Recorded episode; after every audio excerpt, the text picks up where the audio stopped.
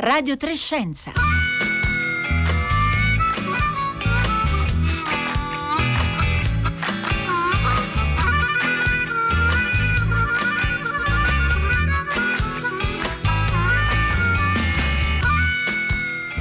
Gli alberi sono più di una scenografia per le nostre città. Buongiorno a tutti da Roberta Fulci, bentornati a Radio Trescenza. Questa considerazione, gli alberi sono più di una scenografia per le nostre città, si legge sul sito di una ONG ambientalista americana. L'organizzazione si chiama American Forests e ha una lunga tradizione più che centenaria di attenzione e tutela al patrimonio forestale degli Stati Uniti.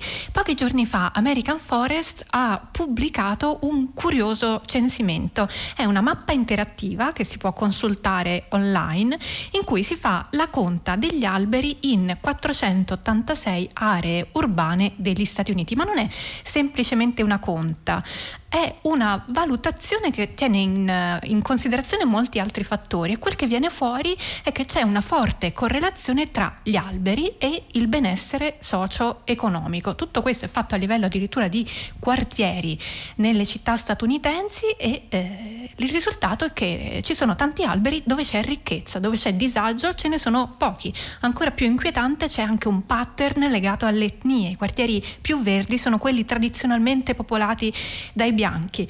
Oggi partiamo da qui, viaggeremo non solo negli Stati Uniti ma anche in Africa per capire come si muove la riforestazione eh, in aree aride e con poche risorse, ma guarderemo anche al nostro paese, all'Italia e su questo chiediamo fin da subito il contributo di voi ascoltatori. Che cosa osservate dalle vostre parti? Gli alberi vanno insieme alla ricchezza, il verde eh, nelle, nelle aree densamente popolate, nelle città è un lusso? Allora rispondeteci a questa domanda, potete scriverci via sms via whatsapp al 335 5634 296.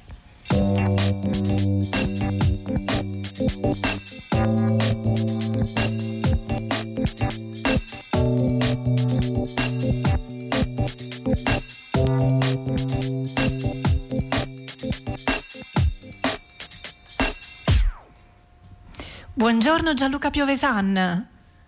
Buongiorno a tutti. Buongiorno, grazie per essere con noi, docente di ecologia forestale e selvicoltura all'Università eh, della Tuscia. Partiamo dalla, dalla, mappa interattiva di American Forest. Allora, eh, la, la, potete vedere anche tra poco, la troverete eh, linkata sul profilo Twitter di eh, Radio Trescenza. Allora, proviamo Gianluca Piovesanna a descrivere eh, questo lavoro, come funziona. C'è un codice colore, ci sono eh, tanti indicatori. Allora, prendiamo il caso di una una, città come New York, se noi apriamo questa mappa e andiamo a vedere New York, che cosa troviamo nei vari quartieri? Sì, è una piattaforma molto interessante, come è stato fatto in passato per Global Forest Watch, in quel caso riguardava le foreste, mette in integrazione big data che riguardano sia la copertura delle chiome degli alberi nelle città che tutta una serie di indicatori socio-economici e anche di carattere ambientale. Allora, innanzitutto quello che si vede proiettata in questa mappa è un indice, quindi un dato sintetico adimensionale, più è alto questo valore, più è verde eh, il quartiere e quindi più vuol dire che l'equità per quello che riguarda il verde pubblico in quella determinata zona della città è stata raggiunta. È un esperimento La chiamano tri, tri equity, quindi eh, equità eh, rispetto all'accessibilità agli alberi. Sì, perché il verde pubblico no, è un diritto nell'ambito di una democrazia e quindi ogni cittadino dovrebbe avere questa eh, insomma, fruibilità di verde pubblico. L'Unione Europea, l'Italia l'ha condiviso, l'ha fissato in 18 metri quadrati per cittadino, quindi nella vicinanza della propria abitazione dovremmo poter accedere a un parco, a un'area verde, anche un boschetto, eh, perlomeno con questa superficie, perché naturalmente lo vedremo poi in seguito, i benefici sono di diverso tipo, sono benefici non solo di carattere, se vogliamo, socio, sociale, ma anche di carattere sanitario, perché camminare nel verde fa bene e quindi poi magari ne parleremo. Allora, questo indice funziona con una metrica tutto sommato abbastanza articolata, ma nel complesso abbastanza semplice. Si parte naturalmente da un dato oggettivo che è la copertura degli alberi e quindi questo oggi è possibile farlo perché dato il il dato che deriva da remote sensing, quindi da satelliti o da foto aeree, è possibile eh, ricostruire questa copertura arborea degli alberi e poi attraverso degli algoritmi viene calcolata quella che è una copertura arborea auspicabile per quel determinato contesto ambientale. Ora sappiamo che gli Stati Uniti sono molto grandi, quindi abbiamo aree in cui il bioma di riferimento è la foresta, ma abbiamo anche aree in cui la vegetazione naturale è una vegetazione di prateria e quindi in quel caso la copertura degli alberi è molto meno spinta. Se poi andiamo, che ne so, a Las Vegas, no? e sappiamo che Las Vegas è nel centro di un deserto, allora in quel caso non potremmo avere una copertura arborea come abbiamo per esempio a New York che si trova inserita in un contesto dal punto di vista della dinamica vegetazionale forestale. Allora è sorprendente vedere come Manhattan, ad esempio, no, un'area che tutti quanti conoscono, iconica, eh, ha alti valori di questo indice che cade in corrispondenza solo di alcune zone dove manca questa copertura arborea eh, magari che divengono via, via, distanti da Central Park. Stesso discorso riguarda Brooklyn, quindi valori molto alti perché ci troviamo sempre in aree no, dove anche gli altri indicatori di povertà ma anche di disoccupazione eh, non assumono valori importanti. Mano a mano che invece ci spostiamo verso aree più periferiche degli Stati Uniti, per esempio c'è stato portato il caso di Detroit, no? allora abbiamo più disoccupazione, abbiamo più, eh, perché questa è anche una carta che tiene conto anche delle differenze di colore eh, tra i cittadini e quindi abbiamo più quartieri eh, occupati da etnie nere e quindi in quel caso sono state individuate delle aree dove si sta intervenendo per riportare del verde perché riportare il verde all'interno di un quartiere non vuol dire solo eh, creare delle opportunità di incontri, quindi di socializzazione, ma vuol dire anche migliorare la qualità dell'ambiente, eh, della, dell'aria, perché gli alberi abbattono le polveri sottili, ma anche poi tutta una serie di benefici che eh, si ottengono camminando all'interno di un parco, benefici che sono di carattere sia metabolico, sappiamo eh, ormai la Forest Bat sta prendendo sempre più piede, no? questa terapia del camminare in bosco, ma anche di carattere psico-attitudinale, eh, quindi psicosanitario, per cui camminare in foresta fa bene anche per prevenire, per esempio stiamo facendo uno studio con l'ASL di Viterbo, malattie de- neurodegenerative, quindi cercare di contrastare processi che nell'invecchiamento diventano sempre più importanti. Non a caso tra i vari indicatori troviamo anche l'età della popolazione, quindi si tenta in, con questa mappa di intervenire nei quartieri dove insiste una popolazione che ha un'età via via maggiore oppure dove ci sono più eh, bambini, ragazzi, perché eh, in entrambi i casi eh, la fruizione del verde pubblico diventa ancora più importante. È un esperimento molto allora, interessante. Allora, do qualche coordinata, prima, prima, che proseguiamo, ripeto qualche sì. coordinata per i nostri ascoltatori. Allora stiamo parlando di un, una mappa interattiva che è stata chiamata Tree Equity Score, quindi punteggio di equità eh, dell'accessibilità agli alberi che riguarda le città, tante città, 486 aree urbane degli Stati Uniti. Oggi proveremo a mettere in prospettiva eh, questo lavoro. Gianluca Piovesano ci ricordava che il, la quantità di verde a cui avremmo diritto, avrebbe avrebbe diritto, ognuno è di 18 metri quadri per cittadino. Nel frattempo ci stanno già scrivendo tantissimi ascoltatori, eh, tra poco daremo spazio alle loro voci, loro ci raccontano come, come si distribuisce il verde nelle loro città, ma vorrei subito leggere un paio di messaggi per chiarire eh, l'interesse del lavoro di cui stiamo parlando oggi. C'è eh, Marco da Venezia che ci scrive, direi il contrario, è la ricchezza che va dove ci sono più alberi, quindi non sono gli alberi che sono più facilmente dove c'è il benessere, ma viceversa chi è ricco si può permettere di abitare dove c'è il verde. E un altro ascoltatore invece ci scrive mi sembra la scoperta dell'acqua calda allora è chiaro che in parte ci possiamo aspettare che ci sia una correlazione insomma tra il benessere e la presenza di verde però eh, Gianluca Piovesan è un lavoro ovvio questo che è stato fatto secondo lei? Sono, qual è l'interesse di questa mappatura? No, è tutt'altro che ovvio perché noi sappiamo benissimo in Italia è la culla delle ville rinascimentali, no? quindi il verde, il bello, il giardino italiana nasce naturalmente nelle ville nobiliari, nelle ville se vogliamo no? della, eh, insomma, eh, dell'Alto Lazio legate proprio a questi luoghi no? del divertimento, delle, della nobiltà e del clero. Eh, L'uso invece di questo strumento è molto interessante perché viene utilizzato in termini prospettici, proprio facendo una ricognizione basata su indicatori molto ben strutturati, eh, come abbiamo visto prima, permette di pianificare dove intervenire con eh, impianti eh, di riforestazione, come per esempio prevede ora il Recovery Plan, quindi ci permette di avere una pianificazione degli strumenti di indirizzo delle attività di pianificazione, quindi dove intervenire per cercare di riportare proprio questa equità del verde. Quindi naturalmente sì, si trova questa corrispondenza, no? aree verdi più diffuse, giardini, parchi meglio gestiti in corrispondenza dei quartieri se vogliamo dove vivono le persone più benestanti, però ecco a questo punto si ha una fotografia negli Stati Uniti molto precisa che permette proprio la progettazione dei nuovi spazi verdi. Allora su questo vorrei spendere due parole perché il concetto di parco, giardino no, si trasforma nel corso del tempo, l'Italia è un po' la culla poi di questo patrimonio che noi ancora oggi conserviamo, pensiamo a Villa Borghese, eh, a Roma e tanti altri parchi storici,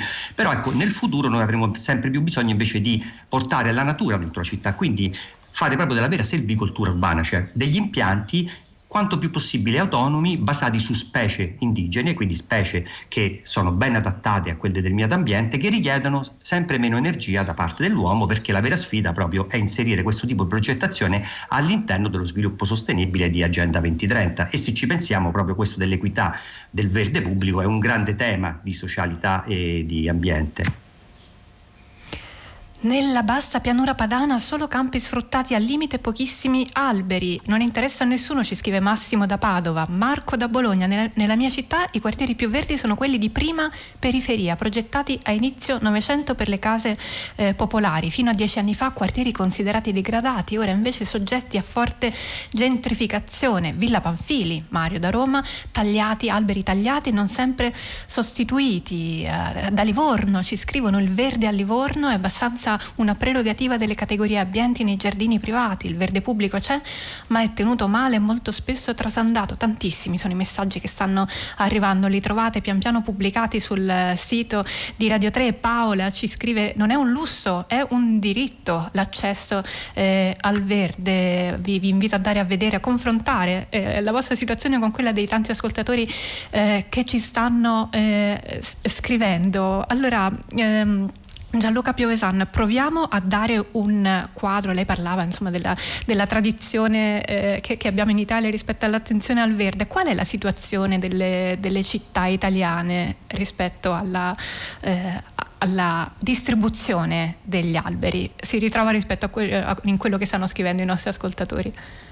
Allora, ogni ascoltatore naturalmente ha un punto di vista che possiamo dire che è anche corretto, perché qui il problema è delimitare gli spazi andare a calcolare il verde in un determinato ambito eh, demografico. No? E ci sono diverse fonti dati, eh, per cui se uno studio recente fatto da MAES nel 2019 per eh, l'Unione Europea mette in risalto come la situazione in Italia, tutto sommato ad oggi, non sia ancora prossima a quell'obiettivo dei 18 metri quadrati per abitante, se escludiamo il comune comune di Bologna e poche altre aree. Per esempio a Roma viene data una densità eh, per abitante di 13 metri quadrati. Allora quello che vi dicevo prima è capire un po' quello che riguarda lo spazio e la delimitazione dello spazio del verde pubblico perché poi eh, nel complesso, se per esempio prendiamo anche Roma e includiamo eh, via via ambiti più grandi, ecco Roma ha eh, una densità di verde urbano nella, nella città metropolitana pari al 3,5% che non è tanto, anzi anzi, però eh, ci sono delle aree come quelle prossime, per esempio ai Parioli, no? a Villa Ada, che sono ben eh, messe da questo punto di vista, mentre altre sappiamo benissimo che hanno pochissimo verde urbano. Ora ecco, quello che è l'obiettivo è di portare eh, sempre più verde eh, in un paesaggio urbano infrastrutturato e in alcuni casi questa sfida può essere eh, molto complessa. Sicuramente è una sfida che va vinta perché portare verde in prossimità del cittadino vuol dire anche prevenzione della salute e quindi vuol dire anche dal punto di vista proprio del bilancio dello Stato eh, prevenire spese importanti come abbiamo visto prima per malattie neurodegenerative o metaboliche. Allora Gianluca Piovesan rimanga eh, con noi mentre noi proviamo ad allargare lo sguardo su territori diversi dal nostro, diversi anche da quelli degli Stati Uniti. Do il buongiorno a Fabio Salvitano. Buongiorno a tutti, buongiorno agli ascoltatori e grazie per l'invito. Grazie a lei per aver accettato, docente di selvicoltura ed ecologia urbana e del paesaggio all'Università di Firenze, ha lavorato per vent'anni tra Nigeria, Kenya e Repubblica Centrafricana scusate, a progetti di riforestazione urbana e oggi è al lavoro su un progetto della FAO che coinvolge molti stati dell'Africa e anche dell'Asia chiamato Green Urban Oasis, poi ne parleremo eh, tra poco, vi racconteremo tra un attimo. Io però eh, Fabio Salvitano vorrei prima di tutto che lei ci desse un'idea di come nella sua lunga esperienza in Africa la riforestazione ha poi un impatto diretto sulle persone, sulla vita delle persone. Ci racconta di Madame Moringa?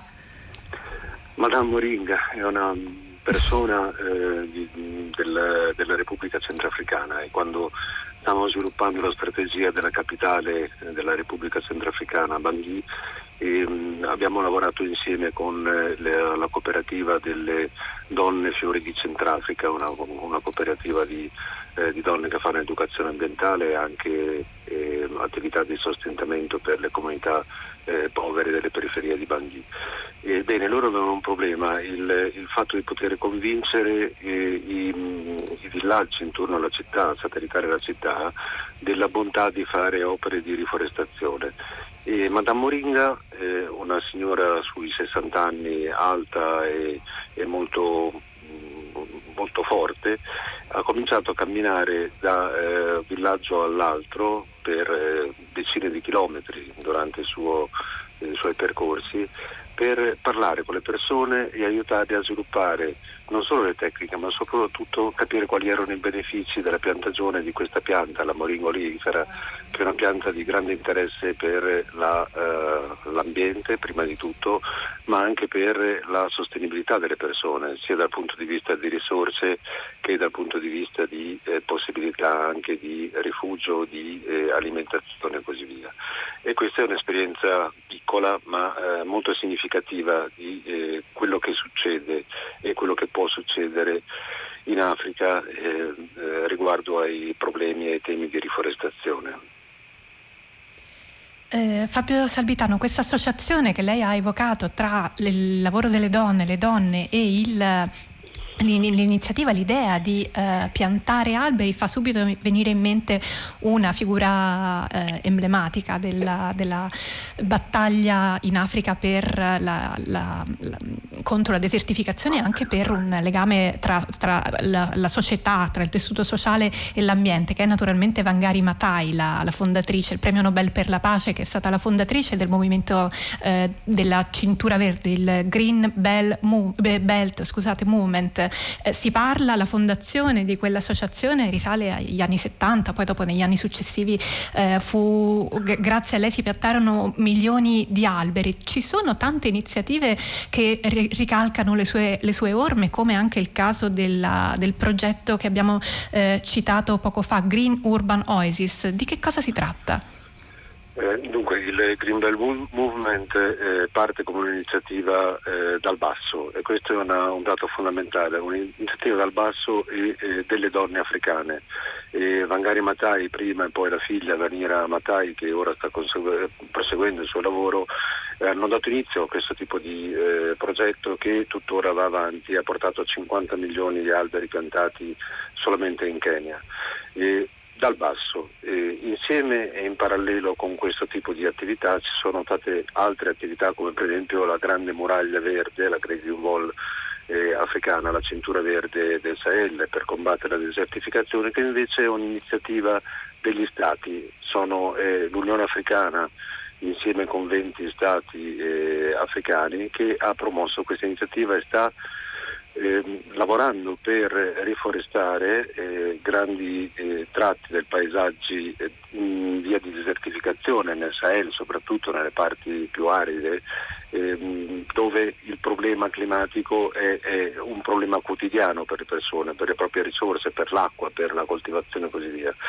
Allora eh, noi su questa base abbiamo cercato di promuovere, stiamo promuovendo, grazie anche al eh, finanziamento iniziale che proprio il Ministero degli Affari Esteri italiani ha dato per eh, eh, iniziare questo tipo di processo, insieme con la FAO, con eh, Cities of Forest, con Arbor Day Foundation, una serie di organizzazioni, la Società Italiana di Ecologia e Silvicoltura, un progetto specifico di intervenire come riforestazione nelle città e fra le città che eh, hanno più problemi nelle zone aride dell'Africa. Questo progetto è partito da eh, pochi stato lanciato in questi giorni, casualmente c'è il, forum, il primo forum africano sulle foreste urbane ora in svolgimento fra eh, Accra in Ghana e Roma, eh, nei quartieri generali della FAO e mh, prevede di eh, avere una serie di interventi che vadano proprio nel senso di prima di tutto conservazione della natura e mitigazione degli effetti della crisi climatica e della crisi della biodiversità, ma poi di grande supporto per le popolazioni. Il ruolo delle donne eh, sia in questo come in tanti altri progetti come è il Green Belt Movement eh, piuttosto che la Green Wall of Cities, il ruolo delle donne è un ruolo non centrale, fondamentale, eh, fondante la possibilità di effettivamente poter riuscire in queste iniziative. Stanno arrivando veramente tantissimi messaggi al 335 5634 296, ci scrivono, lo, ecco un messaggio, eh, qui parliamo sempre di, de, d'Italia, parliamo di, di, casa nostra, il verde pubblico è un diritto ma anche un dovere, nel senso che siamo tutti tenuti a rispettarlo e non considerarlo, come spesso accade, una pattumiera. Ci scrive questo ascoltatore da Mantova, Mantova mi sento fortunato, c'è una grande cura del verde diffuso capillarmente in tutta la città, lui è eh, Vincenzo potete trovare tutti i messaggi pubblicati sul sito di Radio 3. Fabio Salvitano, torniamo in Africa. Allora, mh, l'idea è, eh, con tutte queste iniziative eh, che lei ci ha citato, storiche e non solo, storiche anche attuali, piantare nuovi alberi. Però non è che uno arriva e pianta alberi così come, come gli viene. C'è, ci sono tutta una serie di criteri, a maggior ragione in territori fragili dove c'è siccità, rischio di desertificazione come avviene eh, nell'Africa centrale digitale. Eh, a volte capita per esempio di leggere pubblicità di aziende che eh, in cambio di un acquisto promettono di piantare alberi in certe eh, aree in particolare difficoltà. Cosa, come facciamo a distinguere tra mh, operazioni eh, più promozionali e invece iniziative lungimiranti che, che, che saranno poi sostenibili nel tempo? Eh, ma credo che la garanzia di eh, una, un successo e anche di una solidità, poi non dimentichiamo mai che piantare alberi è solo una parte della, della questione, poi eh, bisogna avere cura degli alberi, avere cura dei boschi che si formeranno con la piantagione degli alberi e questa forse è la parte più importante sia dal punto di vista tecnico che dal punto di vista sociale, etico e culturale direi. Bene, io credo che sia molto importante quella che è la robustezza che viene espressa nei progetti di piantagione. Eh, mi spiego, eh, robustezza vuol dire che eh, quando interveniamo prima di tutto lavoriamo con eh, le comunità locali e questo è un tratto fondamentale, che eh, adottiamo dei criteri di governance che siano inclusivi delle popolazioni e che siano anche calibrati, contestualizzati con quelle che sono effettivamente le esigenze delle popolazioni locali, per poter poi rafforzare il processo e, e favorire la consapevolezza e l'adozione dei progetti da parte delle persone che poi dovranno gestire nel corso del tempo. Ecco, questo tipo di aspetti eh, è una linea di separazione molto forte fra quello che è il greenwashing, no? il, il lavaggio verde, se vogliamo, di molte iniziative che succedono, ormai ne abbiamo eh, le, le, testate giornalistiche piene e i siti internet altrettanto, eh, rispetto a quelle invece sono delle eh, radici che eh, possono crescere effettivamente. Mi viene da pensare a quello che era un po' lo slogan di Vangari Matai per il Green Belt Movement, piantiamo alberi, piantiamo i semi della speranza e della pace, questo era un po' il suo messaggio iniziale. Bene, per piantare i semi della speranza e della pace dobbiamo pensare che eh, piantare un albero è, è, solo una piccola parte del lavoro che dobbiamo fare. Dobbiamo veramente piantare le condizioni perché il bosco, eh, la natura possano tornare a essere centrali nella vita delle nostre città. In questo modo eh, eh, si supera anche quello che è il, il, il luxury gradient, ossia quel gradiente di lusso che vede ora più ricche di alberi le parti più ricche della città. Un esempio qualsiasi, Nairobi. Eh, Nairobi ha fra gli slam eh, le mm, bidonville, le baraccopoli più grandi eh, del mondo, centinaia di migliaia di persone che vivono in casupole di lamiere terra e se guardiamo il paesaggio di questi slam vediamo una, due, tre chiome di alberi che spuntano. Bene, eh, il tema di riportare gli alberi, riportare eh, la eh, possibilità di eh, verde natura per le persone che vivono negli slam è questione di vita o di morte. l'abbiamo fatto con un'esperienza con dei eh, bambini di una scuola primaria negli slam di Kibera eh, a Nairobi e, è cambiata la vita per le persone che hanno avuto modo di poter accedere a questo tipo di realizzazione e diventa quindi quello il modo per rendere robusto un progetto.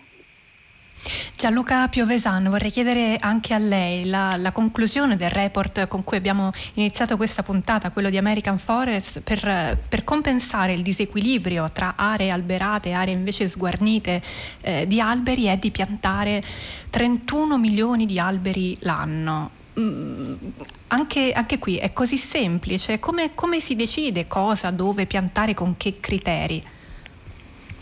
Sì, ehm, una società come la nostra non è una un'azione complessa se viene programmata in maniera opportuna perché bisogna innanzitutto avere il materiale di propagazione idoneo che deve essere di provenienza locale come abbiamo detto quindi semi o piantine eh, di origine quanto più prossima e quindi prelevati attraverso la raccolta da ecosistemi prossimi alle città a cui facciamo riferimento e poi naturalmente le corrette tecniche di impianto. Noi il know-how per fare questo ce l'abbiamo tutto quindi si tratta di far partire questa filiera che come viene riportata nel report determina anche interessanti importanti ricadute dal punto di vista occupazionale e quindi fra i vari benefici c'è anche questo aspetto non di secondo piano di valorizzazione della professionalità di chi si occupa dell'impianto, della progettazione impianto e poi della cura del verde urbano.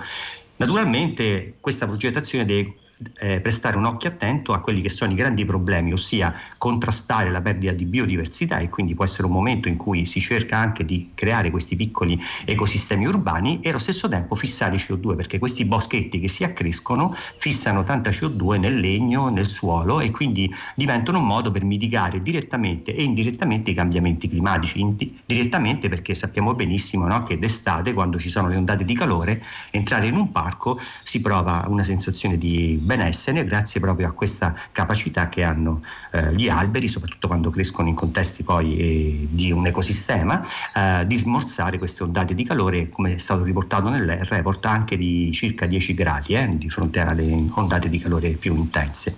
Quindi una differenza sì. impressionante.